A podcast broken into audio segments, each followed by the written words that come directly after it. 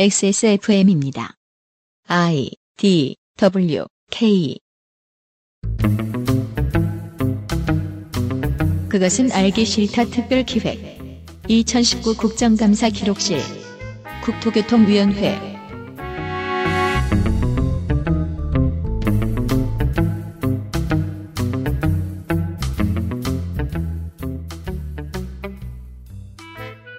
네, 안녕하십니까. 19 국정감사 국토교통 이 시간입니다. 저는 위원장인 윤세민이고요. 제 앞에는 덕질 간사가 앉아 있습니다. 네, 안녕하십니까. 아제로스에서 왔습니다. 아제로스. 네, 그리고 제 왼쪽에는 유 보좌관이 앉아 있습니다. 안녕하십니까. 라파스티체리아 간조원에서 도와주고 있는 XSFM 19 국정감사 기록실 잠시 후 국토교통위원회의 국정감사 이야기를 가지고 돌아오겠습니다. Maestro pasticcere. La pasticceria. 라 파스티체리아는 이탈리아 마이스트로에게 직접 수확한 파스티체레가 전통의 방식 그대로 최고의 재료와 함께 구워낸 천연 발효 빵입니다. 일반적인 제빵에서 사용하는 이스트를 쓰지 않은 이탈리아 전통 방식의 천연 발효종을 사용한 지금까지 경험해보지 못한 풍미와 식감. 천연 발효빵이라 장기간 보관해도 맛은 그대로 방부제를 전혀 사용하지 않아 건강에도 좋은 라 파스티체리아. 낯설은 만큼의 기대감. 이탈리아에서 온 케이크 라 파스티체리아. 건강기능식품 광고입니다. 아휴, 간조운을 먹어야지. 간 건강? 간 좋은 헬릭스미스. 2주가 저희들한테는 몹시 빡센데요. 도와주시는 스폰서가 있어서. 비바람 안 맞고 진행하고 있습니다. 이탈리아에서 온 케이크라 수식어를 붙여도 조금의 모자람이 없는 이탈리아에서 만들어 오는 것만 아니고, 솜씨만 이탈리아에서 갖고 왔습니다. 네. 압도적인 크기, 부드러운 식감, 적절한 당분, 파네토네와 빤도르를 사드십시오. 한국 광고에서 나오지 않는 문구를 아주 혁명적인 문구를 유면상 PD가 써준 것 같습니다. 사라. 네. 그것만은 말하지 않는데 어떤 광고도. 보통은 빤드로와 빠네토레를 드셔보십시오. 이렇게 그죠? 이랬는데 그죠, 그죠. 사야 먹지. 유피님은 빤드로와 빠네 빠네토레를 사드십시오. 그러니까 그걸 사가지고 먹든지 뭐 집을 짓든지 그건 이게 뭐네 한- 맘이고. 한국어의 대부분이 이름 전에 강세가 붙잖아요. 네. 사 드십시오. 그렇습니다. 이타, 이탈리아의 드시든지 장인에게서 직접 수확한 파스티체리가 경기도 포천 물 좋고 산 넓은 어둠에서 외로움과 함께 전통의 방식 그대로 빵을 굽고 있습니다. 네. 국내 어디에 빤도르 파네토니와 비교해도 지지 않을 자신이 있답니다. 솔직히 압승합니다. 몇 년간 엑세스몰 고객이 직접 검증했습니다. 믿고 그럼요. 구매하세요. 곧 초코 스타일의 빵들도 게시합니다. 네. 네, 올해는 준비가 좀 늦었습니다. 액세스몰에서 만나볼 수 있습니다. 그 제가 그 금년에 네. 열심히 다이어트를 했지 않습니까? 예, 예. 그래서 빵과 먼 1년을 살았습니다. 예. 네, 저희 동네 바로 옆에 다산 신도시가 들어섰어요. 네. 거기는 좀 어떤 어떤 상가들이 들어서나 가서 봤는데 네. 빵 기능장께서 여신 빵집이 있는 거예요. 창업 많이 하시죠, 신도시에. 거기서 빵을 좀 먹어보고 네. 봉인이 해제됐거든요. 아, 그래요? 네. 초코 스타일의 빵이 나온다고요? 네. 포천 가서 줄을 서십시오. 그리고 사십시오. 알겠습니다. 국토교통부와 행정중심 복합도시건설청, 새만금 개발청을 감시하는 구, 새만금 개발청을 감사하는 국토 감시도 하면 좋죠. 뭐 감시도 하고 감사도 하고 국토교통이 올해는 서울특별시, 제주특별자치도, 대전광역시가 국토교통이 국감에 포함되었습니다. 주공, 코레일, 교통안전공단, 한국감정원, 해외인프라도시개발자원공사 등이 감사 대상입니다. 한국당 경기 안산 단원 을 박순자 위원장 여당은 간사 인천 남동을 윤관석 의원 포함 13 한국당은 간사 충북 보은 옥천 영동 괴산 박덕흠 포함 12 바른미래당은 간사 서울 서초갑 이혜훈 포함 2 비교협업단체는 원래 다 평화당이었다가 어, 다양한 사정으로 평화당 정동영 탈당 2명이 되었습니다. 그리하여 사정만 다양하지 위원회 구성은 작년과 동일합니다. 국토위의 이슈를 보시겠습니다. 첫 번째는 요즘 들어 그나마 지면에 좀 실리고 있는 허그 얘기입니다. 네. 이슈 하나 허구 사장이 허 무소속 이용호 한국당 이현재 이현승 민경욱 민주당 강훈식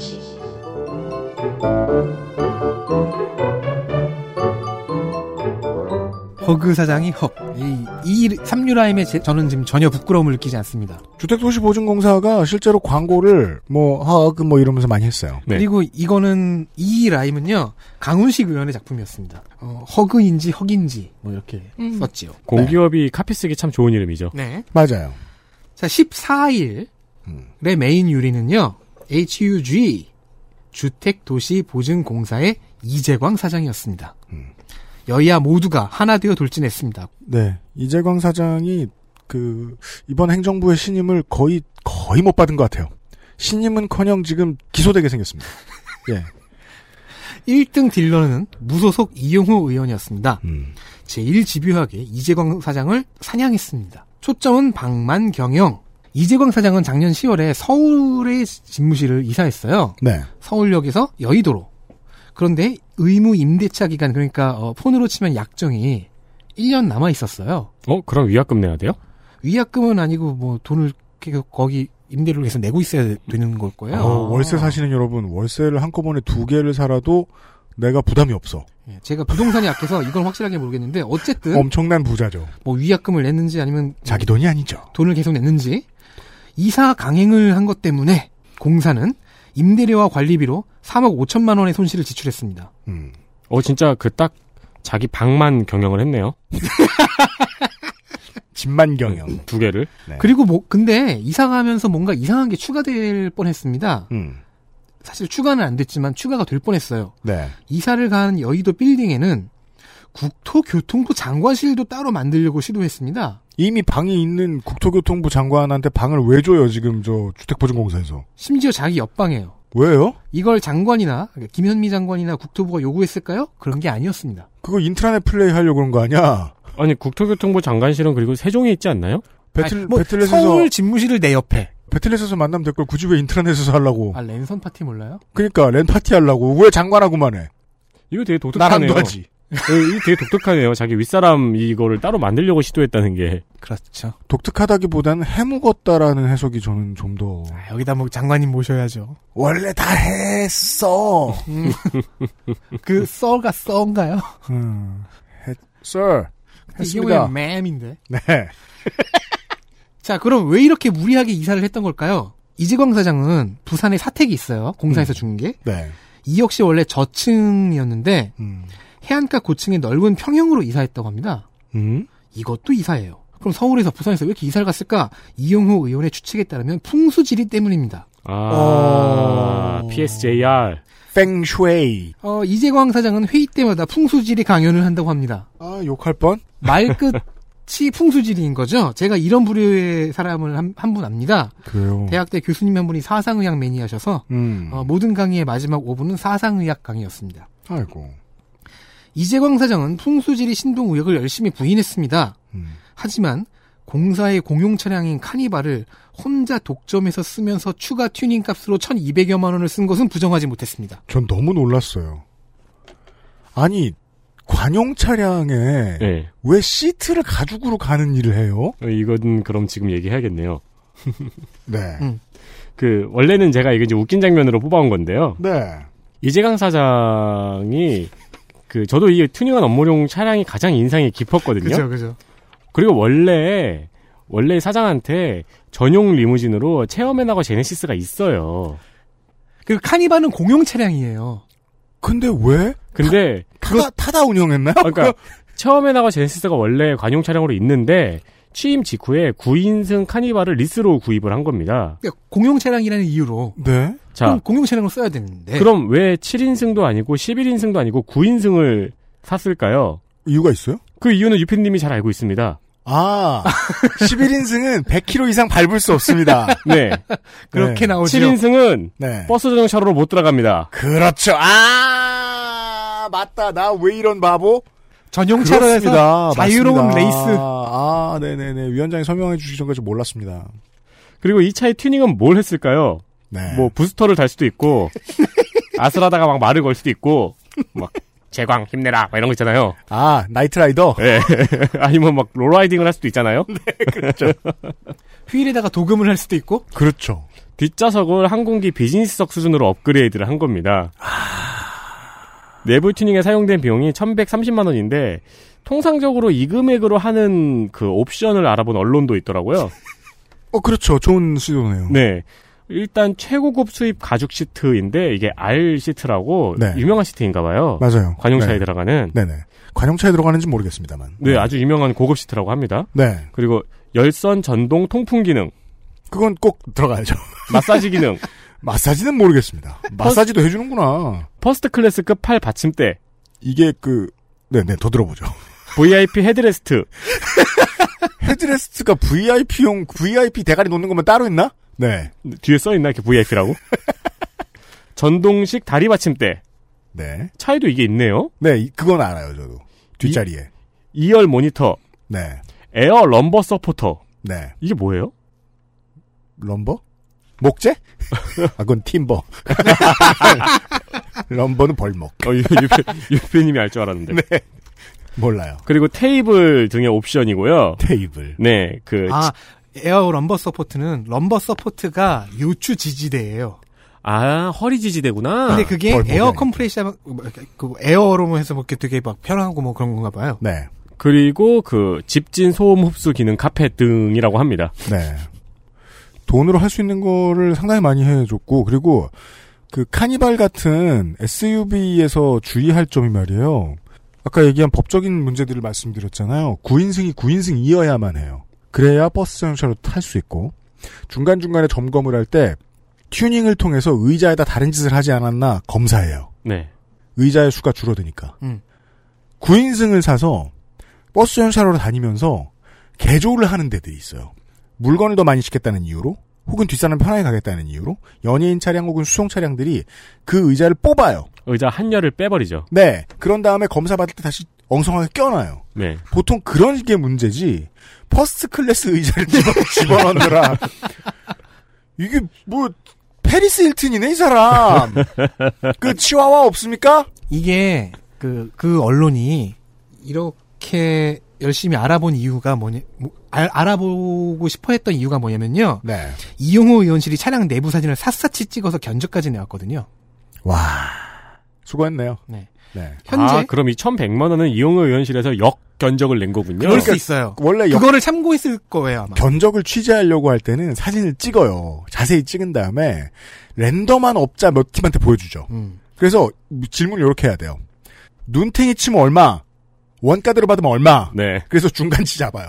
그걸 뭐 어느 언론이 보고서 좀 더 이제 현실성 있게 마- 만졌겠죠. 아니 근데 그 가죽 시트 멋있더라고요. 네네, 그 맞아요. 브라운 킬팅.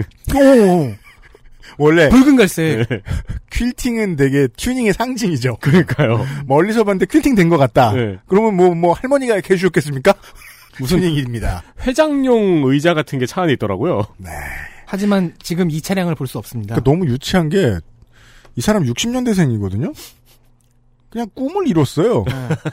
무슨 짓이야 이 자리에 가가지고 중요한 자리에 가서. 네. 근데 지금 이 차량은요. 이 튜닝은요. 국토교통부 눈치를 챈 음. 국토교통부 지시에 따라 원상 복구되었습니다. 아 아니야 그리고 이걸 리스여서 네. 원상복귀 해야 돼요 어차피. 네. 그 무슨 저- 그래서 짐작할 수 있죠. 이미 됐을 수도 있고 곧 될 수도 있는데 이 차 리스 백할 것 같아요. 그냥 돌려줄 것 같아요. 진짜요? 어디 저기 해서 뭐냐 적폐 박물관 이런 거 만들어.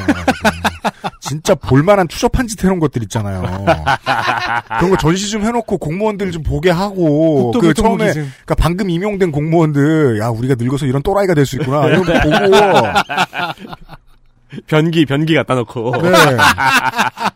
물론 이 사람은 그 되게 신기한 게 또 이 사람은 이재강 저 사장은 전 사장이 되겠죠 곧 어공이잖아요. 네. 그 전에는 자산 관리 전문가 출신이에요. 음. 돈이랑 안 친한 사람이 아니야. 이런 사람들이 꼭 남 돈을 아껴가지고 남 돈으로 이런 짓을 하더라고. 아 남돈을 아- 잘 아껴서 모아서 한꺼번에 펑. 내가 너무 차별하나 봐. 이 자. 포트폴리오 만지는 사람들. 네. 이영호 의원이 이렇게 이재광 사장을 능욕하고 있을 때 네. 자유한국당 민경욱 의원과 이현재 의원은 사장의 해외 출장을 들여다봤습니다. 어 기대됩니다. 취임 1년 반이 됐어요. 음. 그동안 해외 출장을 6번 나갔네요. 전임 사장의 경우 3년 동안 4번 갔습니다. 한 3배 정도 갔죠? 네. 그럼 출장지는 어디였을까요? 프랑스, 영국, 스웨덴 등지였습니다. 네. 뭔가 이제 고개가 끄덕여지죠. 음. 이렇게 출장도 가고 서울 집무실도 여의도로 옮겨놨고 음. 그러면 뭐 자주 가서 거기서 일해줘야죠. 네. 연차 휴가 같은 것도 써야 사람다운 삶입니다. 네.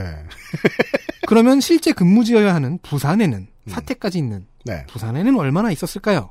자유한국당 이현승 의원실이 역산을 해봤어요. 음. 매달 평균 일주일 정도 있었답니다. 떠오르는 단어 저는 이거밖에 없습니다, 청취자 여러분. 철딱서니. 어디, 음. 아, 또 가- 같은 얘기를 하게 되네요. 자꾸 저, 저, 꼬마 같다, 중학생 같다 이런 소리 하면 안 돼요. 네. 애들 이렇게 안 합니다. 우리 집 아들, 딸, 주택도시 보증공사 사장으로 갖다 놓으면 최소한 이런 짓은 안 합니다. 아, 근데 나는 저기 뭐야. 차 그렇게 만들면 그거 자주 타고 싶어가지고 자주 가겠네. 스웨덴까지? 아니요, 부산까지요. 서울 부산. 서울 부산이요. 아니 그렇게 해놨으면 자주 가고 싶- 타고 싶지 않아요? 아니, 자, 사택이 부산이에요. 공사의 본사도 부산에 있고, 네. 그러니까 그 차를 타고 서울까지 간 거죠. 음, 그죠, 그죠. 그리고 안 온 거야. 옆방에 장관이 오시겠지? 이러면서. 아, 그다음부터는 캠핑클럽이었나 보네. 차, 차 안에서. 예. 그리고 갑질 논란도 나왔습니다. 그렇겠죠. 공사의 청소를 담당하는 직원이 있지 않겠습니까? 네. 그 직원을 불러서 자기 사택 청소를 시키고는 추가 수당을 주지 않았습니다. 진짜 구식이네요. 아, 이게 어떻게 가능한지 모르겠어요. 다 이런 짓을 하던 시절이 있었어요. 그 노조 조합원들에게 노조 탈퇴를 요구한 것은 뭐 기본 패시브 스킬이죠. 네. 친구를 부당하게 채용했다는 의혹도 나왔습니다. 그렇습니다.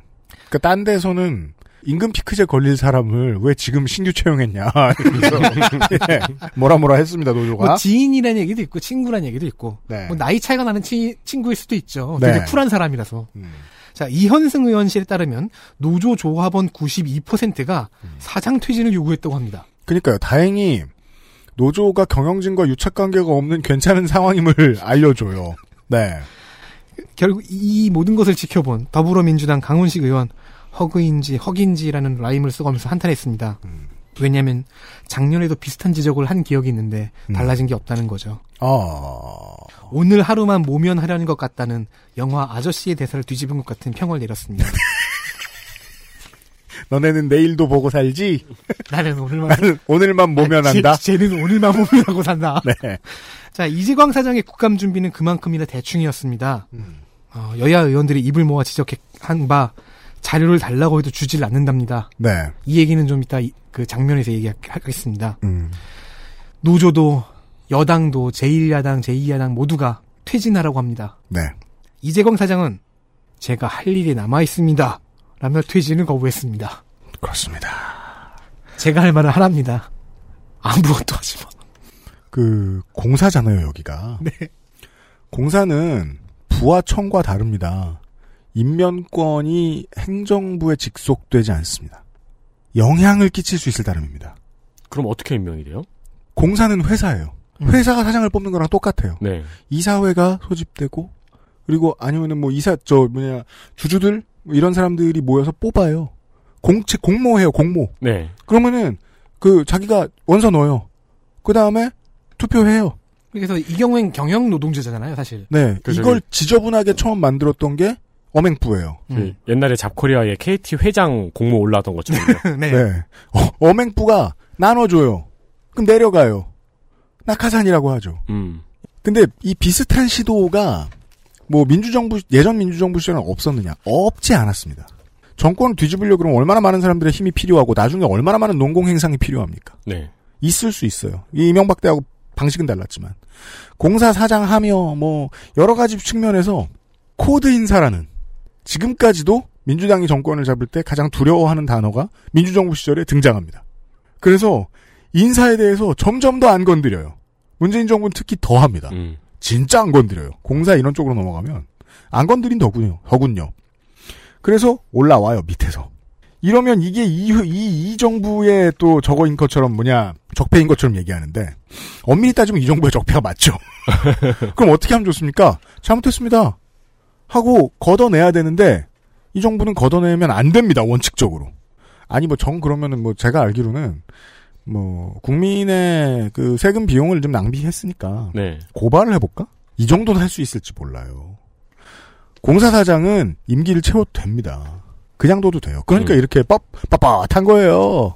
아, 이 사람은 임기를 다 채울 것 같다. 둘 중 하나죠. 이 사람을 뽑아 놓은 음. 이사회가 한통속이거나 음. 이사회가 지금 굉장히 크게 후회하고 있거나 네. 사실 이게 저 큰 돈이 아니고 몇 천만 원대 뭐 몇 억대 이런 거라 그렇지 경제사범으로 볼 법하다고 저는 생각하는데 제가 전문가가 아니라서 모를 겁니다. 아니, 네. 게임일 수도 있는데 차 어떻게 타나요? 불편해서. 그러게요. 아니 뭐 제네시스 타라 그래요. 그거는 버스 전용차로로 못 가잖아요. 아 그렇구나. 아마 가고 공사의 돈으로 벌금을 내지 않을까 하는 생각도 합니다. 네. 아 내년 국감 내용이 왠지 보이는 것 같은. 가장 해괴하고 이상한 사람은 이 사람이었고요. 네. 그리고 가장 이따가 많이 장면에서 또 한 번 뵙죠. 주목을 받아야 했던 케이스는 이 케이스입니다. 이슈 둘 톨게이트 수납원 민주당 서형수 안호영 한국당 이현재 무소속 윤영일 이용호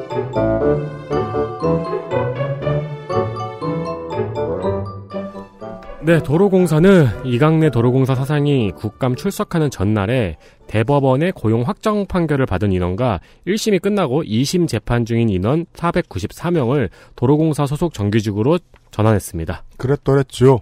뉴스 라운드업에서 전해드린 소식입니다. 그리고 을지로위원회에 이러한 합의안을 거부한 민주노총 소속 수납원에 대해서는 재판 결과 결- 전까지 임시직 근로자로 채용하기로 했습니다. 윤영일 의원은 반쪽짜리 타결이라면서 아직 소송이 진행 중인데 자회사 전환을 왜 이리 서두르냐고 지적했고 이용호 의원도 요금 수납원들이 대법원에서 이미 2심 승소까지 한 상황에서 뭐하러 자회사를 만들어가지고 이런 분란을 남겨놓느냐고 이해하지 못하겠다고 지적했습니다. 또한 2017년에 노사 전문가 협의회에서 자회사 방식의 정규직 전환에 합의하지 않았는데 왜 자회사 방향을 밀어붙여가지고 수립했냐고 물었어요. 계속해서 어, 예전 코레일의 이철 네, 전 사장이나 아니면 지금 자유한국당의 전 코레일 사장 누구죠? 최 최연혜. 네, 최현혜 사, 최현혜 전 사장 이런 사람들하고 비교하는데 그때하고 결이 다른 점이 하나 있어요. 외부의 모두가 다 반대해요. 지금 음. 도공이 하는 일을. 근데 도공은 이강래 사장 예하 밀어붙이고 있어요. 이강래 사장은 당시에 민주노총 대표의 서명은 받지 못했지만 합의를 했다고 받아쳤습니다. 무슨 소리예요? 그죠? 깡패가 하는 소리 아니야. 우리는 신의로 맺어 접으러 가지고 지장만 안 찍었지. 어떻게 말해야 돼? 이용호 의원은 그게 밀어붙인 것이라고 꼬집었습니다. 그게 문제라고! 이용호 의원 되게 잔인해요. 네. 또한 이강래 사장은 이와 같은 자회사 전환 지적에 이용호 의원이 제자리에 있더라도 똑같은 결정을 했을 것이라고 확신한다고 답변했습니다. 여기에 화를 내면 안 되고요. 그 뒤에 숨은 메시지가 뭘까를 좀 고민해 보는 게 좋을 것 같아요. 그러니까 이거는 아주 좋게 얘기해 주면 나는 도피아를 못 이깁니다. 아, 네. 라는 말이고 제 해석은 도피아와 손잡으면 즐겁습니다. 에이 그건 좀 너무 같다. 인 것 같아요. 왜냐하면 제가 인구 밀도가 낮은 지역 지역구를 무시하는 게 아니에요 정치적으로. 다만 남원 순창 같은 지역들 정치적 보스가 있습니다. 네. 우리가 그 충북 내륙 3군 같은데 얘기하면서 가끔 얘기하는 건데 바깥의 사람들은 아무도 모르는데 지역 사람들은 덜덜 떠는 지역의 왕들이 있다고요. 음. 이강래 의원 좀 그런 사람이거든요. 아 이제 의원이 아닙니다. 전, 의원- 의, 전 의원, 의원 지금 일대. 사장. 네. 네. 어, 남원에서는, 뭐, 그니까, 순창에서는 뭐, 보스급으로 여겨지는 사람인데, 아무튼, 그니까 좀, 패거리 정치에 능한 옛날 정치인이라고 저는 해석합니다. 네. 그럼 말씀하신 거를 약분하면은 이용호 의원이 제자리에 있더라도 즐거울 겁니다. 그렇죠! Fun! Come in! 새 친구를 사귀십시오. 네. 네, 이 을지로위원회의 합의안을 수용한 것도 문제라고 저희가 말씀을 드렸고 네. 이것 자체도 문제인데 또 하나의 문제는 도로공사 본사 소속 정규직이 된 인원은 원래 하고 있던 업무인 요금 수납 업무를 주지 않는다는 겁니다. 네. 그리고 다른 업무에 배정을 한다는 거죠. 음. 왜냐하면 요금 수납 업무는 자회사에 줬으니까요. 네. 이에 대해서 안호영 더불어민주당 의원은 직접 고용된 분들이 수납 업무를 할 수 없느냐고 물었습니다. 이강래 사장은 수납 업무를 하려면 자회사로 가야 한다고 기존의 입장을 되풀이했습니다. 네. 경직 경직. 네. 그니까, 준비 다 해왔습니다. 수- 순환 논리를요. 네. 또한 안호영 의원은 스마트 톨링 도입으로 자회사에 간 요금 수납원들도 결국에는 고용 불안을 느끼지 않겠느냐고 질문을 했고요. 이강래 사장은 그것 때문에 요금 수납 업무를 하시는 분들의 본사 정규직 전환이 불가능했던 거다라고 답변을 하면서 앞으로 요금 수납 업무 전담에 신규 인력은 뽑지 않는 방향으로 연착륙이 가능하다고 답변했습니다. 네. 한편 한국당 이현재 의원은 수납원 직고용 합의가 요금 인상의 요인이 될 수 있다고 동의할 수 없다고 발언했습니다. 한국당은 이강래 사장 편 들어줬다고 보시면 되고요. 네. 네. 연구 용역 같은 걸 좀 찾아봤으면 좋았을 텐데 저도 좀 찾아보다가 실패를 했는데 공사는요 국가의 인프라 사업에 아주 핵심적인 역할을 수행해야 되니까 공사로서 존재할 거란 말입니다. 네. 도로 공사예요, 도로 공사. 그런 핵심적인 역할은요 하나의 역할만 꼭 반드시 수행하는 사람들로 노동자를 규정짓지 않습니다. 제가 알기로는 그래요. 물론 한 가지 스페셜리스트들이 있죠. 한 가지 일만 잘하는. 그렇게 키워졌고, 그렇게 쓰이는. 근데, 요금 수납원은 그렇진 않거든요. 즉, 플렉서블한 위치라는 거예요. 네. 다른 자리에서도 무언가를 할 수 있을 만한 사람. 전 정규직으로 채용하지 못한다는 걸, 그걸 그 점에 대해서 이해를 못 하겠다는 거예요. 도공에 모자란 자리가 없나? 도공에는 뭐, 박사 이상 아니면은 할 수 있는 일이 없나? 그 점에 있어서 상상력을 하나도 안 발휘합니다. 네. 이거는요 얼마나 웃기냐면 국가가 자꾸 합리화 합리화 얘기하는데요 노조가 그나마 소리라도 좀 찍찍 내는 대기업 가죠 그러면 30년 동안 같은 자리에서 일하던 사람들도 직책 바꿉니다 음. 보직 변경 돼요 대기업도 해요 정규직은 그렇게 자리를 만들어 놓으면 어떻게든 순환을 시켜서 마- 시켜 가지고 능력 있는 사람으로 아니면은 능력 있는 사람 아니면 만들어내든지 어떻게든 한다고요. 그게 500인 이상 기업, 대기업 혹은 공사가 사회에 공헌하는 방식이거든요. 근데 그런 생각이 없어요. 이게 그리고 지금 작태가 웃겨요. 결국 민주노총 소속 노조원들은 그 이제 정규직 전환을 안 시키고 지금 인시직 근로자로 채용을 했잖아요. 근데 이미 대법원 판결이 고용하라고 판결이 났잖아요. 그 자회사 문제는요, 보통 어떻게 되냐면요. 자회사를 만들어줘요. 네. 그리고 인건비가 줄어듭니다. 인건비가 줄어들면 어떻게 될까요? 어떠한 이윤이 창출됩니다. 네. 그 창출되는 이윤이 자회사로도 가고요. 그 자회사를 관리하는 직책에 있는 누군가에게 갑니다. 네. 그 자리에 있는 사람들이 누군지 알아내야 됩니다. 그들은 직접 낙수 효과를 온몸으로 맞아 샤워합니다. 남은 여생. 네. 어, 해법은 거기 있는 것 같은데. 그러면 다시 역산해야죠. 그걸 이강래가 왜 지켜주려고 그러나? 파리바게뜨에서도 음, 그 파견업체 있었잖아요. 원래 파견업체였잖아요. 네. 지금 자회사로 바꾼 거잖아요. 음. 그 자회사 대표로 그 파견업체 대표 불러왔었죠. 처음에. 의리를 지킬 수밖에 없는 위치에 있는 사람인 거예요, 그 사람. 네. 그 사람들을 찾아내야 돼요. 주제어인 도피아가 그렇게 많이 등장하지 않았던 것 같아요. 음. 이번 국감에서. 돌게트 수납 문제 이 정도 하겠습니다. 그리고 국회가 하면 좋은 새로운 얘기입니다.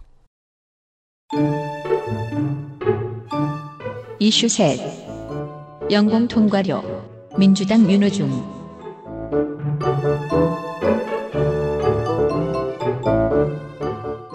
이야기의 시작은 저는 1924년 독일로 정했습니다.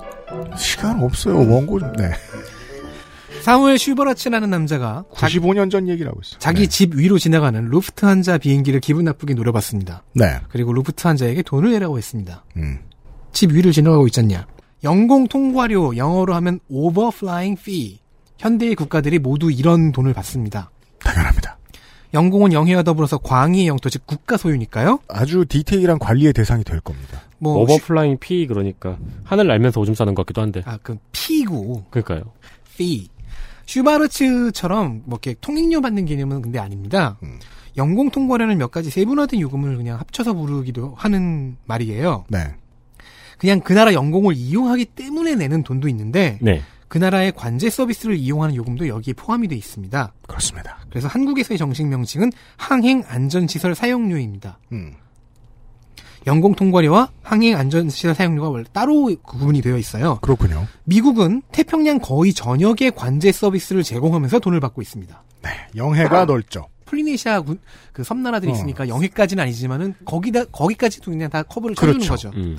뭐 엄밀하게 구분을 시작하면 뭐 항행 안전시설 사용료도 있고 뭐 영광통 이게 영공 통과료와 뭐 같다 별개다 입항세처럼 뭐 착륙할 때 내는 돈 따로 있고 공항 그러거든요. 사용료 이런 거요. 예.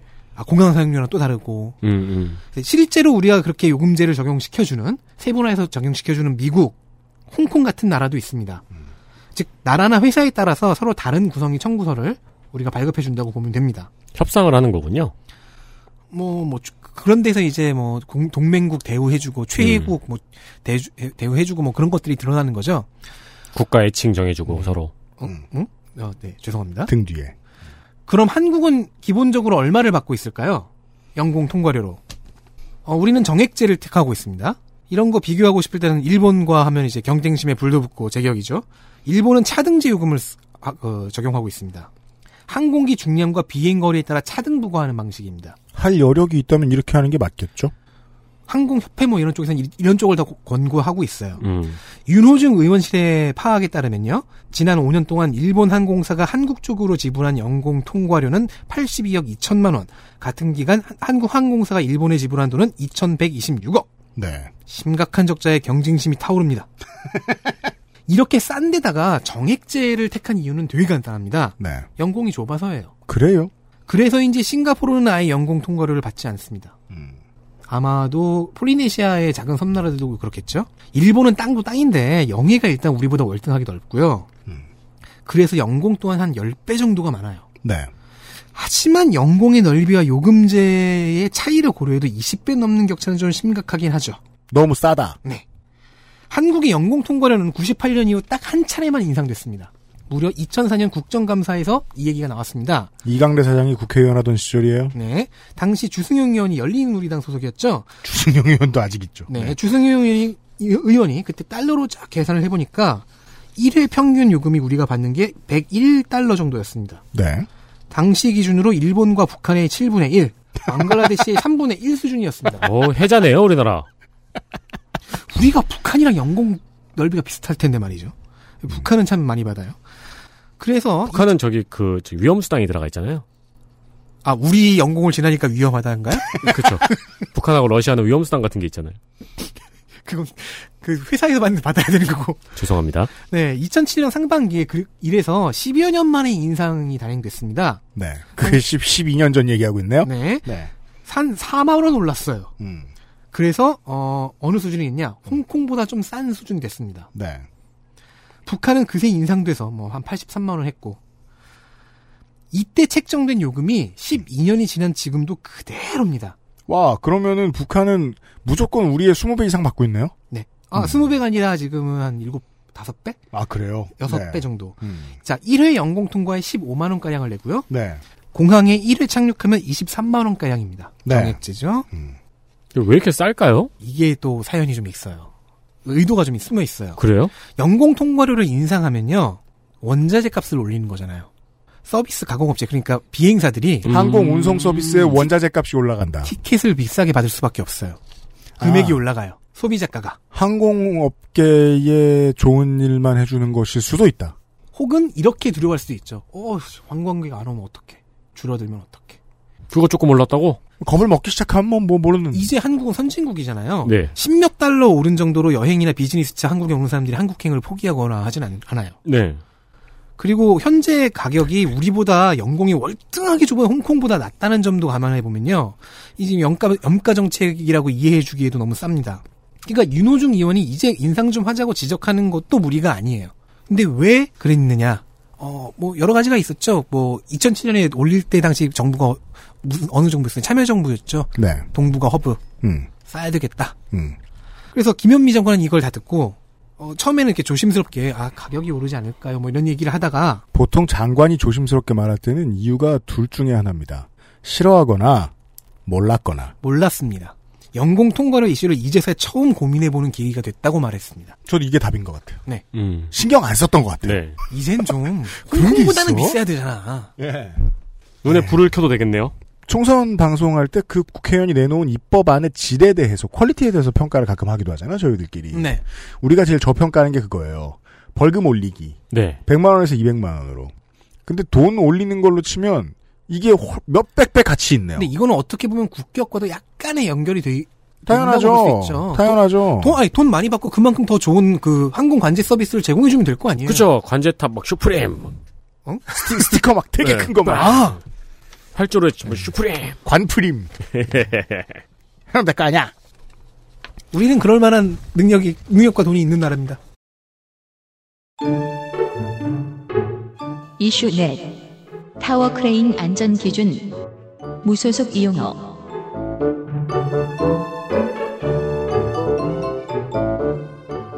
무소속 이용호 의원이 자주 등장합니다.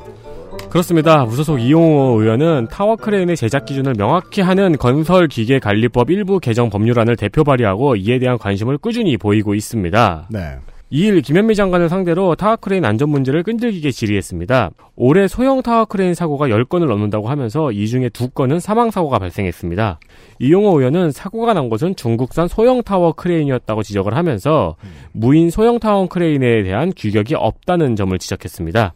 그 중국산이 여기서 중국산이라는 단어를 무시하는 말은 아니고요. 네, 그냥 중국에서 만들어. 규격이 아- 안 잡혔다. 그렇습니다. 네, 우리가 법적으로. 네. 이 때문에 올해 타워크레인 노조가 파업을 하기도 했습니다. 음, 국토부에서 올해 타워크레인 장비의 노후화를 지적을 했어요. 그러면서 타워크레인 장비의 연식 제한을 20년으로 정하는 입법 예고를 한 바 있습니다. 자, 이런 일들이 생길 때 움직임이 묘합니다.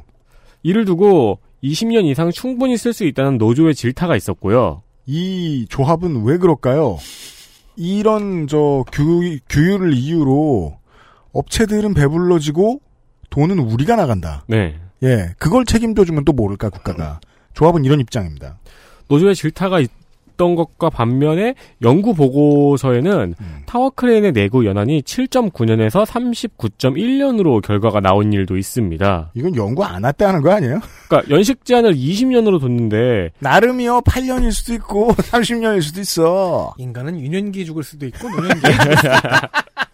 수명은 0세부터 100세까지 뭐 이런 건가요? 근데 어떤 장비는 8년 어떤 장비는 40년을 쓸 수 있다는 연구 결과가 나온 거죠. 음. 그럼 8년을 쓰고 폐기해야 되는 장비를 우리나라에서는 20년 동안 쓸 수 있는 거잖아요? 네. 위험하게? 음. 그러니까 이 연식 40년 쓰는 거를 20년만 쓰고 버리는 어, 네. 그렇죠. 음. 그러니까 이 연식 제한을 안전 연식 제한이 안전을 담보할 수 없다는 것을 지적을 한 거고 음. 그리고 타워 크레인 현장에 대한 조사가 잘못되었다는 것을 의미하는 겁니다. 그렇죠. 김현미 장관은 이에 대해서 현재 노사민정협의처에서 협의를 하고 있다고 답변했습니다. 음. 타워크레인 노조가 이 소형 타워크레인, 무인 소형 타워크레인의 도입을 안전상의 이유로 반대를 하고 있고 네. 건설사나 수입사 등은 이제 찬성을 하고 있기 때문이죠. 네. 네. 그렇죠. 이런 그 무인 건설 장비 같은 것들 있잖아요. 네. 결국은 운영 전문가로서 지금 독자적인 지위를 누리고 있는 노동자들이 언젠가는 회사의 정규직의 형태로 전환이 될 거예요. 우리가 충분히 늙었을 때쯤이 되면. 네. 어, 나 크레인 자격증 따가지고 계속 크레인 몰고 살게. 이런 사람이 운영회사에 들어가서 운영 전문가가 돼 있을 음, 거란 음. 말이에요, 나중에는. 음. 근데 그거를 당장 받아들일 수 없는 조합의 입장은 저는 100% 언제나 이해해야 된다고 봅니다. 네. 직업의 바뀌는 흐름에 따라서 이 노동력의 삶을 100% 안착시켜달라는 거거든요. 국가에 그런 주장을 왜 못해요? 그럼요. 난 평생 크레인 배우고 산 사람인데. 네. 그런 문제하고 이제 또 이제 네. 수입해 오는 소형 무인 크레인에 대한 기준이 없다는 거죠. 그렇죠. 그게 없으니까 내구 연한을 7.9년에서 39.1년으로 잡는 거예요. 네. 이거를 세분화시키는 기준이 있으면 각각 잡을 수 있을 텐데 그렇죠. 그러게 어느 말입니다. 형태는 몇 년, 네. 어느 형태는 몇 년. 네. 그럼 이거를 이제 건설기계 수입업자들이 있을 거 아닙니까? 이용호 의원은 건설기계 수입업자들은 건설기계 관리법에 의해서 처벌받는 대상에 포함되어 있지 않다는 점을 지적을 했어요. 아, 신선한 발견입니다. 네. 그래서 이에 대한 법안을 내가 내겠다. 음. 장관은 적극적으로 검토해달라고 주문했습니다. 뭐 검토에 자기가 내면 되는 거지. 네. 그럼 뭐 위원장한테 잘 보여요. 요거 이제 막간 홍보죠. 그리고 이영호 의원은 늘 이런 말을 해야 됩니다. 왜냐면 자기 혼자잖아요. 음. 평화당을 가기로 했나. 아, 갔다 금방 나왔죠. 그, 저, 민주당에서 안 받아주고. 그, 이영호 의원이 참 딱하다고 생각이 되는 게, 민주당은 복당 불허가 났잖아요? 네. 두 명의 의원이었습니다. 그 두 명 다 보면요. 민주당 복당 불허 난 다음에, 뭘 하는 줄 아세요? 일. 음. 음. 열심히 해요. 아니, 타워크레인 관련해서. 네. 내일이 없는 사람처럼 어. 그렇죠. 타워크레인, 오늘만 사는 타워크레인 관련해서 저도 공부를 해야 될 거 아니에요. 네. 어, 그 노, 노조가 파업도 했던 것 같은데 옛날에 막 이러면서 공부를 해야 될 거 아니에요. 네. 이용호 의원이 썼던 자료하고 음. 이용호 의원이 파업 당시에 썼던 사설 이런 게 되게 많이 나와요. 음, 그러니까 과거부터 이거에 집중적으로 계속 조사를 하고 있던 거예요. 그렇군요. 네. 저와 유부조 간의 해석은 갈 곳도 없는데 내일도 없다. 그렇죠. 일이나 하자. 그거는 굉장히 바람직하죠. 열심히 공부나 하자. 네. 열심히 하자. 보통은 여기저기 기웃거리잖아요. 네, 이영호 의원이 열심히 하고 있다. 라는 사실을 다시 한번 지적하면서 이슈 다섯. 임대주택은 올바르게 공급되고 있는가? 민주당 안호영, 황희, 바른미래당 조승용.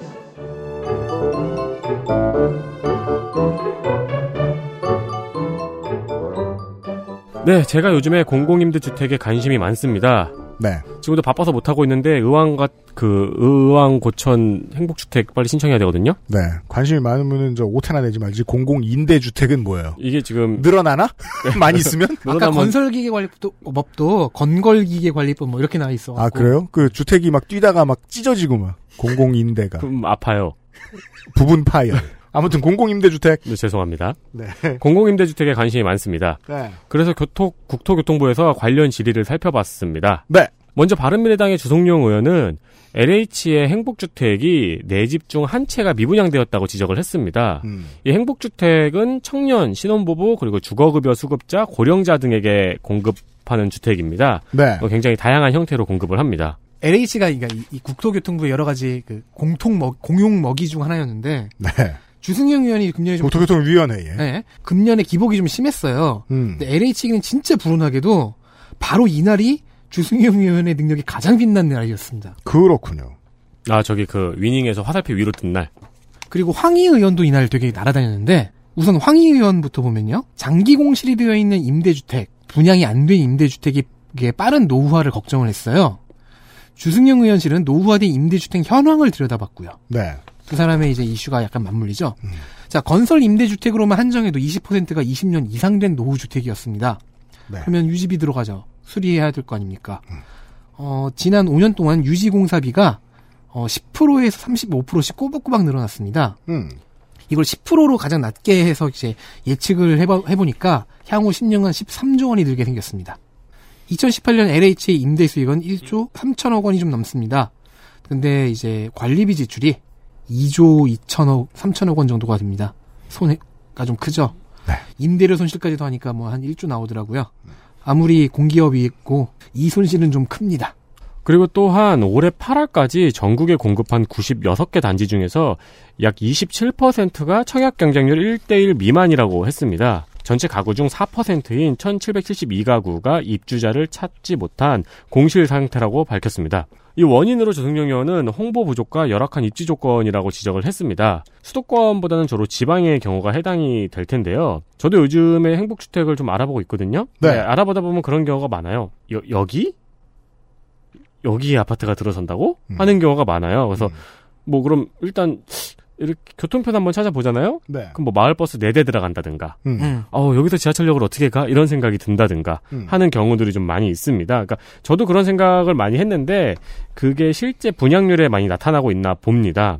실제로 작년에는 은평구 청년에게 할당된 행복주택이 바로 옆에 쓰레기 소각장이 있었던 경우가 있어가지고 논란이 된 적도 있습니다. 그렇군요. 네. 그리고 뭐 황희 의원은 임대료 손실도 지- 그 체크를 해봤어요. 네. 공실이 되어 있는 임대주택들이 있잖아요. 그러니까 음. 지난 4년 동안 이렇게 그 비어 있는 임대주택 때문에 발생한 임대료 손실이 385억 원이었습니다. 황희 의원은 수요 공급의 시기 예측에 실패했다라는 지적을 좀 하더라고요. 이 얘기는 사실 매년 나오죠. 왜냐하면 어, 주택의 수요와 공급의 시기 예측이라는 건 학문의 영역과는 미친 듯이 거리가 멀기 때문입니다. 한 사람 한 사람의 정치인 수준이 아니라 거의 모든 주민들이 다 정치인이 돼가지고 모든 이들의 이윤과 이해관계가 부딪혀서 나오는 장소 그렇죠. 그 시기가 LH가 공급되는 시기거든요. 그렇죠. 예. 아니, 저기 예측해서 나오는 게 아니에요. 위례 같은 데만 지으면은 공실률 없죠. 근데 그런 데만 지으면 안 되잖아요. 네. 그 지금 LH 사장으로 있는 변창흠 사장은 이제 시민단체 출신의 도시계획학 교수입니다. 네. 그러니까 도시재생과 주거복지가 전문 분야예요. 음. 과거 사장들과 달리 LH의 공공성을 강조하는 사람입니다. 네. 뭐 좀 신기하죠? 음, 돈 벌려고 하지 말아라. 뭐 누군가에게 특혜가 되는 일은 없게 하겠다 뭐 이런 음. 말들을 하는 사람입니다. 음. 네. 어, 더불어민주당 서영수 의원이 어떤 아이디어를 냈는데 변창흠 사장의 눈이 번쩍 뜨이는 것 같더라고요. 음. 그 아이디어는 환매 조건부 주택 도입입니다. 공공 아파트를 만들어요. 변창흠 사장 같으면 이걸 되게 저렴하게 분양하고 싶어 하지 않겠습니까? 음. 이 경우의 골칫거리는 뭐 재벌 건설사가 막 아 좀 더 받아 받아 하는 간섭도 있겠지만은 네. 시세 차익을 노리는 투기 목적의 구매자들입니다. 그렇습니다. 이게 제일 문제죠. 음. 서영수 의원은 분양가는 저렴하게 하는데 2, 30년의 제한을 두자 어떤 제한이냐? 이 제한 기간 내에 분양가보다 비싸게 팔면 그 시세 차익의 7할 정도를 공공이 환수해 가는 장치를 만들자라는 음. 것입니다. 네. 이 제안이 끝나자마자 변 사장은 아주 좋은 제안입니다라고 말하면서 반겼습니다. 네. 왜냐면 변 사장 자신도 이와 되게 유사한 아이디어를 지난 8월에 기자들 앞에서 꺼낸 적이 있기 때문입니다. 이건 좋은 아이디어인데 2, 30년 뒤에 그 아파트에 어떤 현수막이 걸릴지는 상상이 가네요. 뭐라고요? 뭐 하겠죠. 뭐 이런 분양가 제한 없애라. 음. 우리도 비싸게 팔겠다. 옆 아파트는 10억, 10억, 10억이다. 제한 기간 줄여달라. 음. 민주주의는 이렇게 생각하면 된다고 생각합니다. 여섯 번의 정권이 바뀐 다음에 얘기했대요. 아, 맞습니다. 이제 작년 국감하고 이번 국감하고 LH에 대해서 나오지 않았다가 나온 지적으로 얘기할 것 같으면은 국민들은 혹은 국회는 LH도 의심해야 하는 거 아니냐.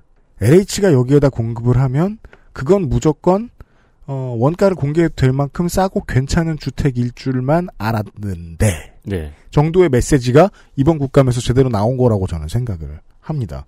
왜냐면은, 그전에도 간간히 그, 올 여름, 올 가을이었나요? 계속해서 보도들은 어딘가에서 나왔는데, 사실 그, 지난 여름하고 지난 9월 이때까지는 그 어떤 이슈도 사람들의 머릿속에 남질 않잖아요. 제가 보건복지위로 돌아, 아까 제가 그, 국토교통위로 왔을 때 제일 인상적이었던 거는 LH 관련된 거였거든요. 그 가격을 정하는 패턴이에요. 집값 폭등이 안 일어나면 확정 분양가. 집값이 폭등이 일어나면 시세대로 받아. 보통 아파트 같잖아요. 근데 그게 LH였다는 거잖아요. 음. 그럼 무슨 소리예요? LH도 나머지들이랑 똑같이 장사했다는 거예요. 네.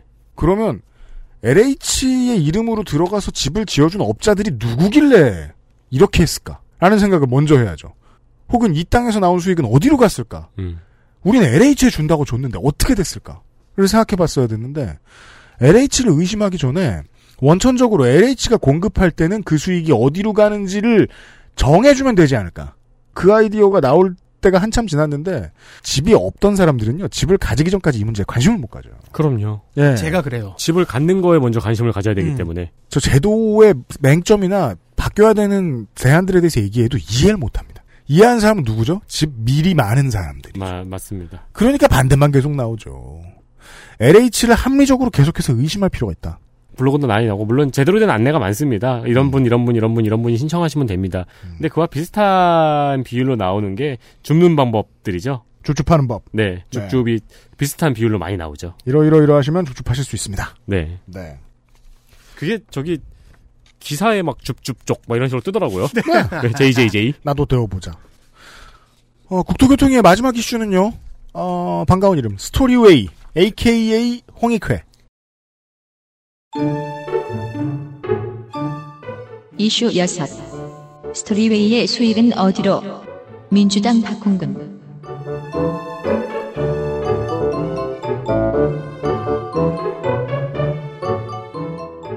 그렇습니다. 지하철이나 열차를 타면은 스토리웨이라는 편의점이나 식당 등이 있습니다. 언젠가부터 있죠. 언제부터? 홍익회라는 이름이 사라진 뒤부터. 네. 우리가 그냥 오뎅 사 먹었던 식당도 고개 올려보면 스토리웨이인 경우가 네. 있어요. 네.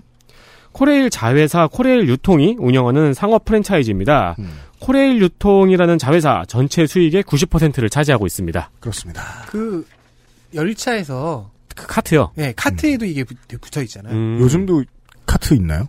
요즘은 모르겠어. 안 타봐. 없어졌을 거예요. 저는 SRT에서는 봤는데 네. 아, KTX에서는 못 봤습니다. 저는 KTX에서는 항상 기절해가지고 기억이 안 나요. 새마을호에는 있었나? KTX 타면 이렇게 저 승무원이 때려주고 이렇게 뒤에서 이렇게 그 코난이 마취총 같은 걸 쏴요 저한테. 환영합니다. 이러면서. 그런 다음에 저 자는 사이에 막 살인 사건 해결하고 그래요. 네. 더불어민주당의 박홍근 의원실은 스토리웨이 편의점의 경쟁력이 떨어져 수가 줄고 있으며 점주들이 어려움을 겪고 있다고 지적을 했습니다. 예상된 일입니다. 열차 여행이 짧아졌거든요. 네. 그리고 역사가 거대화되었습니다. 역사에서 모든 걸 해결하고 차 안에서는 기절해 있으면 되는 그렇죠. 상황으로 플랫폼이 바뀌었죠. 지하철 편의점 같은 경우에도 스토리웨이가 들어가 있는 경우가 있고 민자 편의점이 들어가 있는 경우가 있는데 그 경쟁력이 떨어지는 거죠. 음.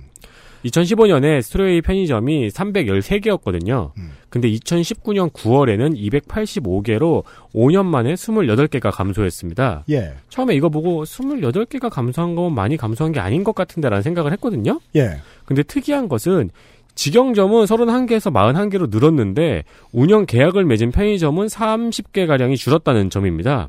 아, 점주 30명 정도가 사라지고 직영점이 그 자리를 조금 대체했다. 그렇습니다.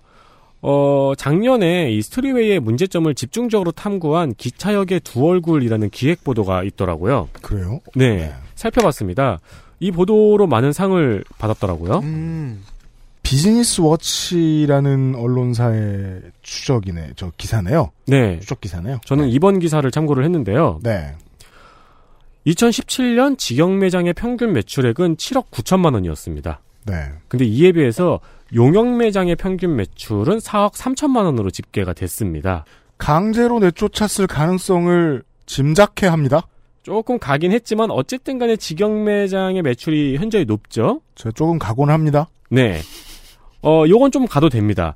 전국 스토레웨이 편의점 매출액 상위 20위 안에 17개가 직영 매장입니다. 아, 네. 그러니까 알짜 매장은 전부 다 직영 매장이라는 거죠. 아, 예를 들어 그 롯데나 신세계가 하는 짓 있잖아요. 매장들 입점시킨 다음에 잘 되는 것 같이 보이면은 어, 빼버리고 똑같은 거 자기들이 넣는. 어, 그렇죠. 네. 근데 이 스토리베이 같은 경우는 잘 되는 것 같이 보이는 걸 미리 알 수가 있죠, 특성상? 그럼요. 그렇죠. 순창력이죠. 음.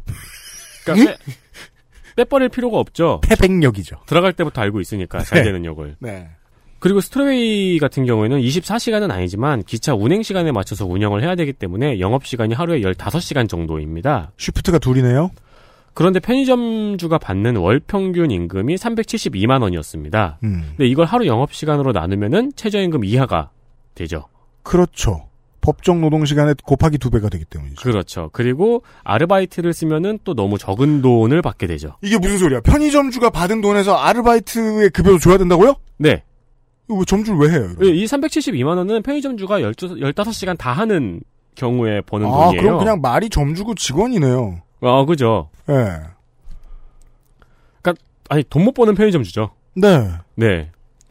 박홍건 의원은 이 원인이 스트레웨이 편의점이 민간 편의점에 비해서 적은 물품을 취급하고 있고 그리고 물건을 납품하는 110개 업체 중에서 3개 업체만 공개 입찰이고 나머지는 수의 계약이라서 경쟁력이 떨어진다고 지적했습니다. 네. 도공에서는 휴게소가, 코레일에서는 홍익회가 그러하지요. 네. 물건을 파는 곳, 파는 물건의 수, 뭐 음식이면 파는 음식 만드는 곳, 이런 것들이 주로 다 가려져 있죠. 네.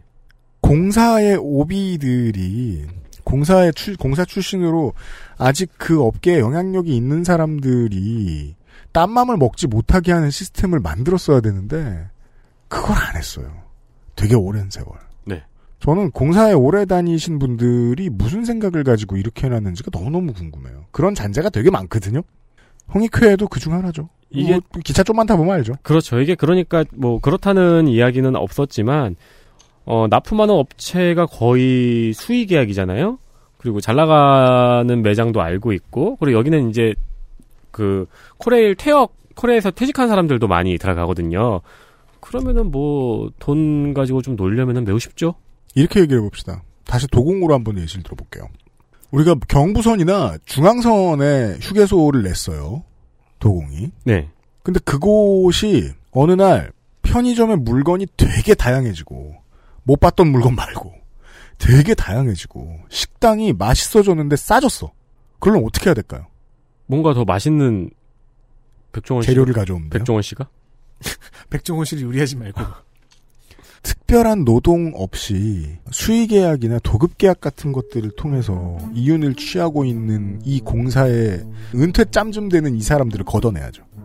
그 적폐가 해소되면 맛있어지고 싸질 수 있죠. 그렇죠. 제가 왜 그 경부고속도로 얘기했냐면요. 들락날락하는 손님의 숫자만 보고 있으면요. 맛있고 싸도 이윤 나요. 네. 돈이어서 새는 겁니다. 그거를 뚫기가 어려울 거예요. 왜냐하면 공사의 직원들은 합심하면 회사도 만들어낼 수 있거든요. 음, 맞습니다. 공사의 직원들이 합심하면 공사를 만들어낼 수 있어요. 네. 그리고 그들은 아, 국가의 세금과 법으로 보호받을 것입니다. 뭔가 자기 복지 같은 말이긴 한데. 네. 그러니까 국가가 필요해서 공사를 만들었어. 근데 공사에 직원들이 있어. 공사에서 노동 안 하고 뭔가를 더 먹어봐야 되겠어. 30년 일했는데.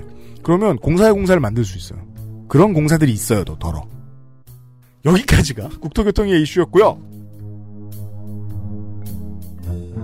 XSFM입니다.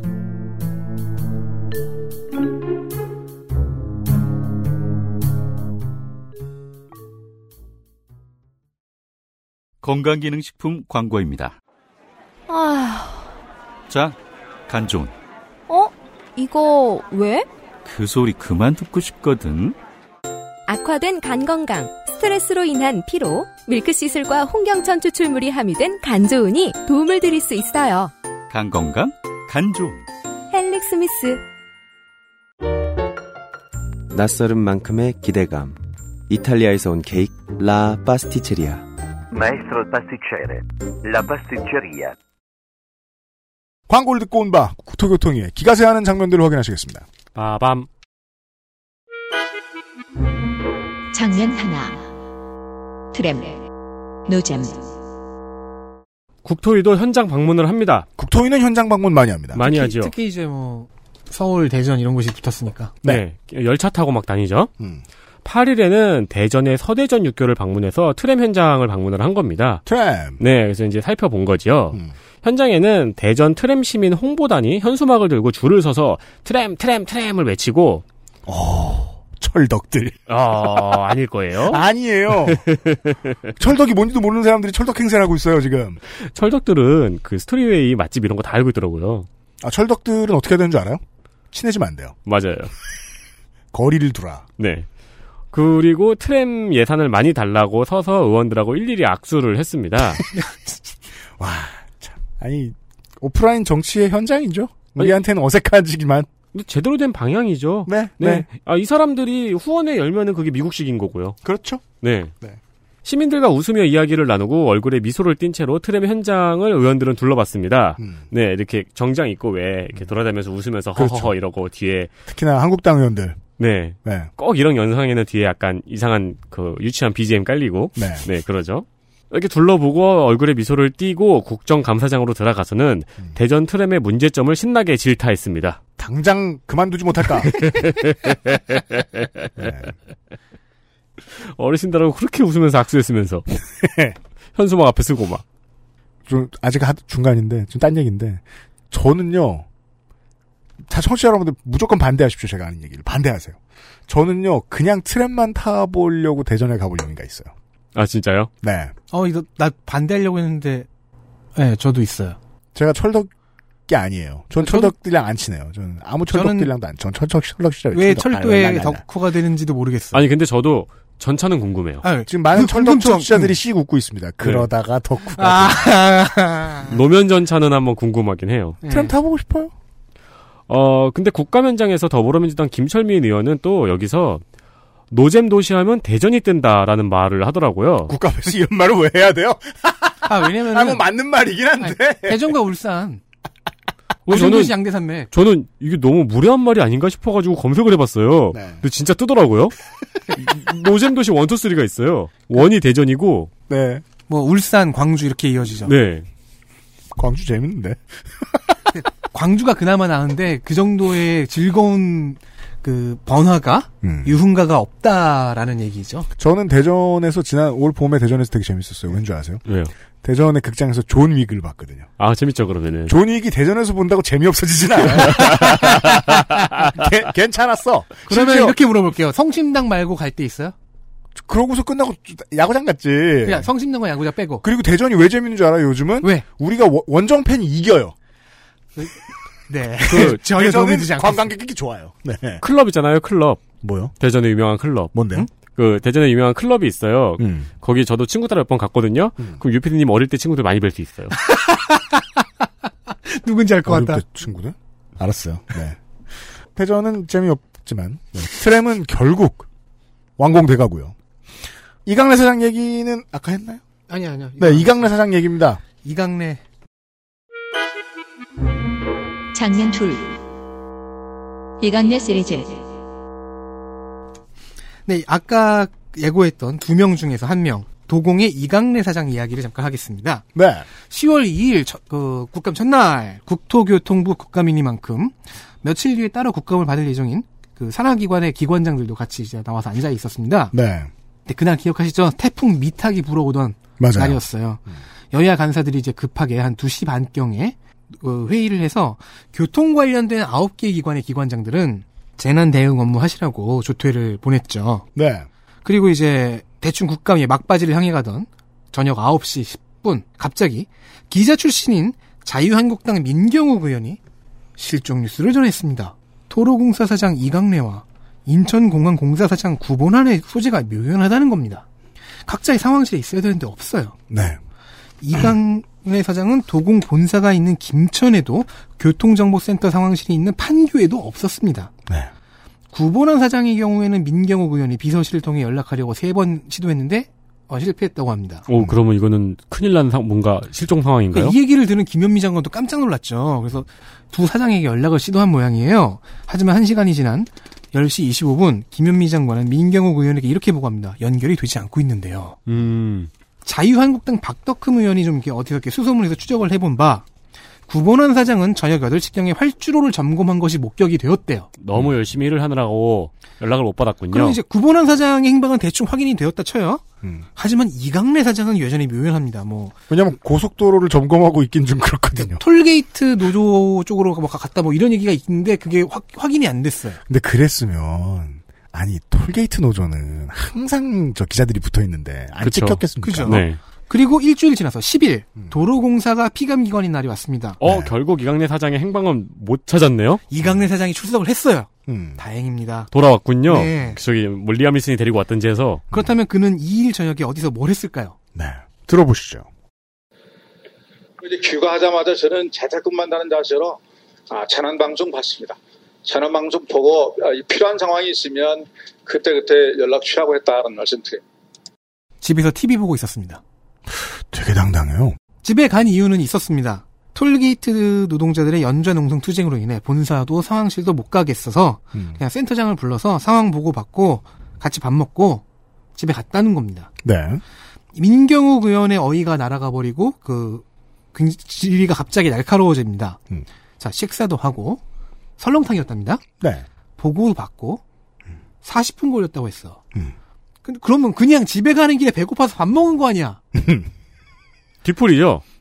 이렇게 날카로워진 초선 민경욱 의원에게 삼선 의원 경력이 있는 이강래 사장은 이렇게 항변했습니다. 제가 어디 갈 데가 없지 않습니까? 아니 저한테 가라고 그러지 않았습니까? 그때 제가 갔던 게 잘못된 일입니까? 음. 그럼 내가 어디 갑니까? 음. 음. 가라고 했잖아요. 네. 근데, 아니, 근데 왜 연락은 안 닿았을까요? 그러니까요. 뭐가 너무 맛있었든지. 자유를 만끽했든지. 네. 당연히 이 말을 듣고 의원 의원들의 어이가 어, 여야 뭐 무소속할 것 없이 단체로 날아갔고 고성이 오가고 네. 결국 위원장은 정회를 선언합니다. 음. 15분 뒤- 정회 후에 어, 잠시 그 마음을 가라앉히고 다시 날카로움을 회복한 민경욱 의원이 이렇게 지적합니다. 자 노조 시위 때문에 갈 곳이 없다는 거 여기 나가기 전에도 이미 알았을 거 아니냐. 음. 그럼 조퇴 우리가 조퇴하라고 했을 때 그냥 남아 있지 그랬냐. 왜 갔냐? 그죠? 무, 묻어서. 이강래 사장은 여기에는 수긍하고 사과했습니다. 이번 국감을 지켜보고 있으면 여당 내의 국토교통위 위원들도 이강래 사장과의 관계가 들쭉날쭉한 것 같아요. 음. 네. 누군가는 심정적으로 안타까워하고 보호해주고 싶어 하는 것 같으면서도 가만히 있는 것 같고, 누군가는 저게 누구길래 지켜주려 그래? 이러면서 화가 나 있는 것 음. 같고, 한국당이나 바른미래당 의원들은 정말 화가 나 있고, 이 사람한테. 그냥 이해관계 하나도 없을 테니까. 그, 이 사람이 대체 전북의 정치인들한테 아직까지 어떤 영향력이 있나? 싶은 생각도 들고요. 그런데 왜냐면, 다 가라고 했잖아요. 해서 이제 사람들이 뭐 그 의원들이 음, 단체로 이제 매- 어이가 날아가 버리는 그런 순간이었던 것 같아요. 그 모- 몰래 몰래 나쁜 잘못을 하는 그 아까 누굽니까 저네 허그. 허그 사장님 그분 같은 뭐 자산 이재건 관리 사장. 네. 하던 사람 이런 사람하고는 달라요 교수쟁이 출신 이런 사람들은 간이 작습니다 이 사람은 삼선 의원이에요 사선 의원이에요 네. 이 사람이 이럴 수 있는 사상 및 정치적 배경은 뭘까? 너무 궁금합니다. 제가 자꾸 뭐에 말하냐. 믿는 게 있는 것 같아요. 인터뷰 해보고 싶군요. 네, 믿는 게 있는 것 같아요. 네. 그렇습니다. 여당은 안타깝게도 이, 이 사람을 크게 혼내지 못했다. 민경욱 의원이나 동분서주해야 했다. 이렇게 얘기합시다. 네. 네. 그리고 송원석 의원 아 다시 나오네요. 이절강 사장 우리 네, 퀼- 아까 어, 이거 퀼팅 이 퀼팅맨 장면 셋. 아는 게 없는 사장. 이분도 스코틀랜드 사람인가요? 이 사장님도 다시 만나기로 했었죠. 네. 네, 다시 만나봅시다. 이재광 사장 필요한 자료를 안 주면서 입을 씻고 버티고 있었다고 얘기했습니다. 음. 그 자유한국당 송원석 의원은 분양가 통제 권한을 갖고 있는 공사의 분양가 결정 기준이 들쭉날쭉하다는 지적을 했어요. 음. 그러니까 즉 사장이 일을 못한다는 의미죠. 뭐 기준을 좀 세우고 분양가를 정해라. 네. 그러면서 이제 가져온 논거가 약간은 좀 빈약했는데 음. 이거는 송원석 의원과 그 의원실의 잘못이 아닙니다. 음. 왜냐면 그 다음에 송원석 의원이 이야기를 하거든요. 2017년 11월경부터 허그는 자신들이 공시하는 분양가에서 대지비 즉 땅값이 얼마나 되는지 그 비율을 보여주지 않기 시작했습니다. 보여줘봐야 피곤하기만 할 때 보통 이런 선택을 하죠. 당연 예 왜냐면 이것에 대한 의구심이 계속 나오고 있었던 시점이었거든요. 그렇죠. 음. 당연히 대지비 비율 데이터의 통계도 볼 수가 없게 됐죠. 철저히 가렸군요.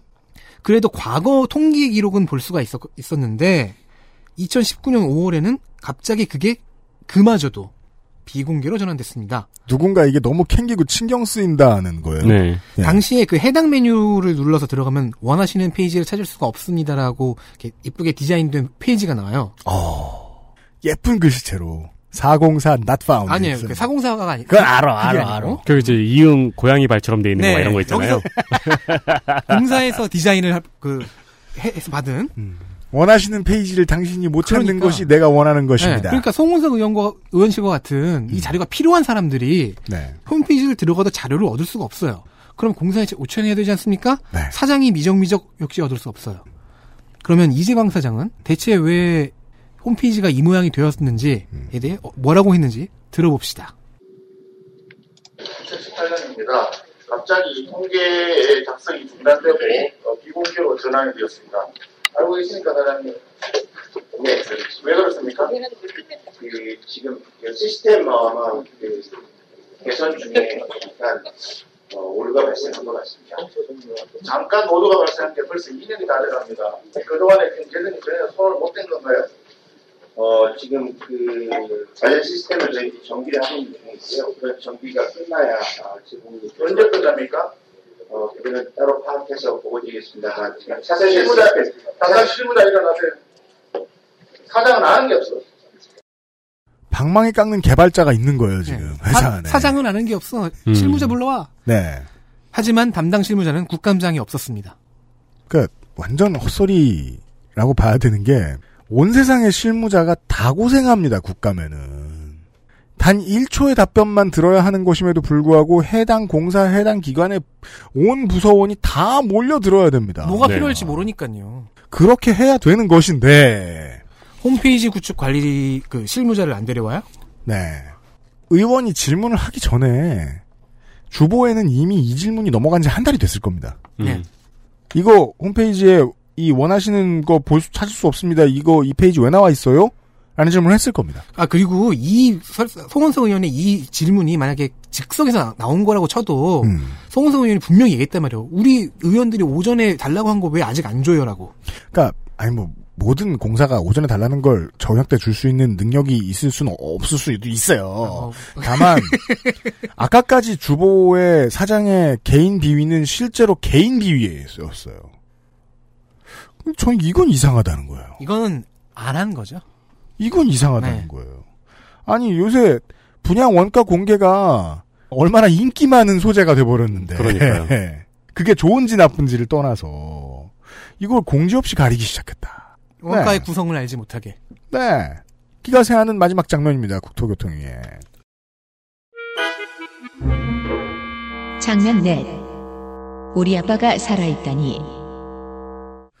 네, 올해는 영상이 거의 없지만 김현미 국토부 장관의 국감은 약간 카타르시스가 있습니다. 되게 총알 피하는 사람 표정이죠, 김현미 장관. 네. 네. 그러니까 아무리 공격적인 질의를 해도 사망용어 표정으로 엄청 쿨하게 받아 넘기는 모습이 카리스마 있습니다. 네. 자유한국당 박덕흠 의원은 국토교통부 국정감사에서 김현미 장관에게 내년 총선 출마 의사를 물었습니다. 이건 팬의 질문이죠? 보통 그렇죠. 김현미 장관은 이전부터 출마 의지의 변화가 없음을 밝혀왔고 그것을 또 여기서도 강조했습니다. 즉 김연아 의원하고 한번 시비 붙었었죠. 이제 그 카운터 파트너가 될 가능성이 높은. 음. 네. 이러면서 이제 박덕흠 의원이 할 말은 뭐 없죠 나가겠다고 하는데 음. 그냥 이렇게 힘내세요. 아니 그 김장관 지역구와 가까운 고양 창릉지구에 제3 고양 신도시 건설을 발표한 배경을 두고 음. 현지에서 말들이 많다고 했습니다. 네. 되게 소심한 펀치죠, 양양. 네, 그냥 적당한 견제. 네. 김현미 장관은 그 예의 그 표정으로 원래 현지에는 소문이 많다고 대답을 하면서 음. 10년 전에 돌아가신 친정아버지가 창릉 지역에 살아계신다는 소문까지 있다고 답했습니다. 그럼 김현미 장관은 생각했을까요? 아빠! 안 죽었어? 아, 벌써 다 결정 났는데 거기 있으면 어떡해! 이러면서. 살아있어도 딴 데 있지. 이런 걸까요? 그, 이게, 이거의 의의는 그거 아니에요. 장관 본인이 먼저 이 얘기 안 하면 박덕흠 의원이 얘기할까봐. 사실 살아계시지 않냐는 소리 나오고. 멍청 대잔치 될까봐. 박덕흠 의원을 위해서. 이게 그, 보수, 똑똑한 보수 지지자들이 자유한국당을 싫어하는 이유죠. 자꾸 지구 돌아오니까. 네. 이런 거나 준비해오고. 아, 그렇습니다. 국토교통위의 올 국감에 엘리트 플레이어들을 선정하는데, 계속해서 이 워스트 플레이어들도 얘기하고 싶지만, 음, 올 국감의 워스트 플레이어는 저희가 이번 주 방송 내내 얘기하는 바에 의하면 언론이다. 네. 취재해야 할 걸 취재 안 했다.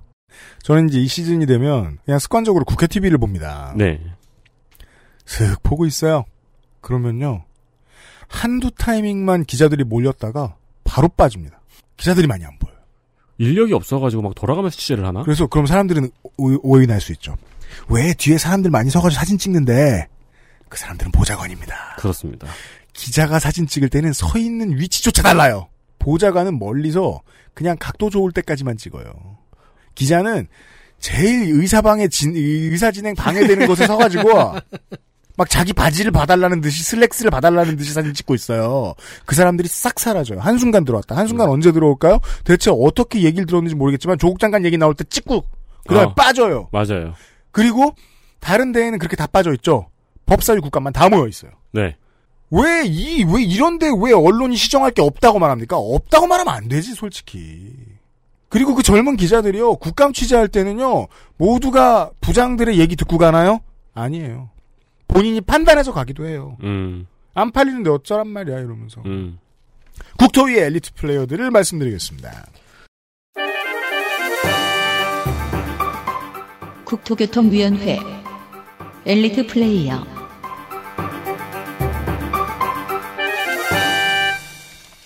무소속 전북 남원 임실 추 수- 순창. 순창. 근처 안 가봤죠? 네. 네. 재밌어요. 전북 남원 임실 순창의 무소속 이용호 의원입니다.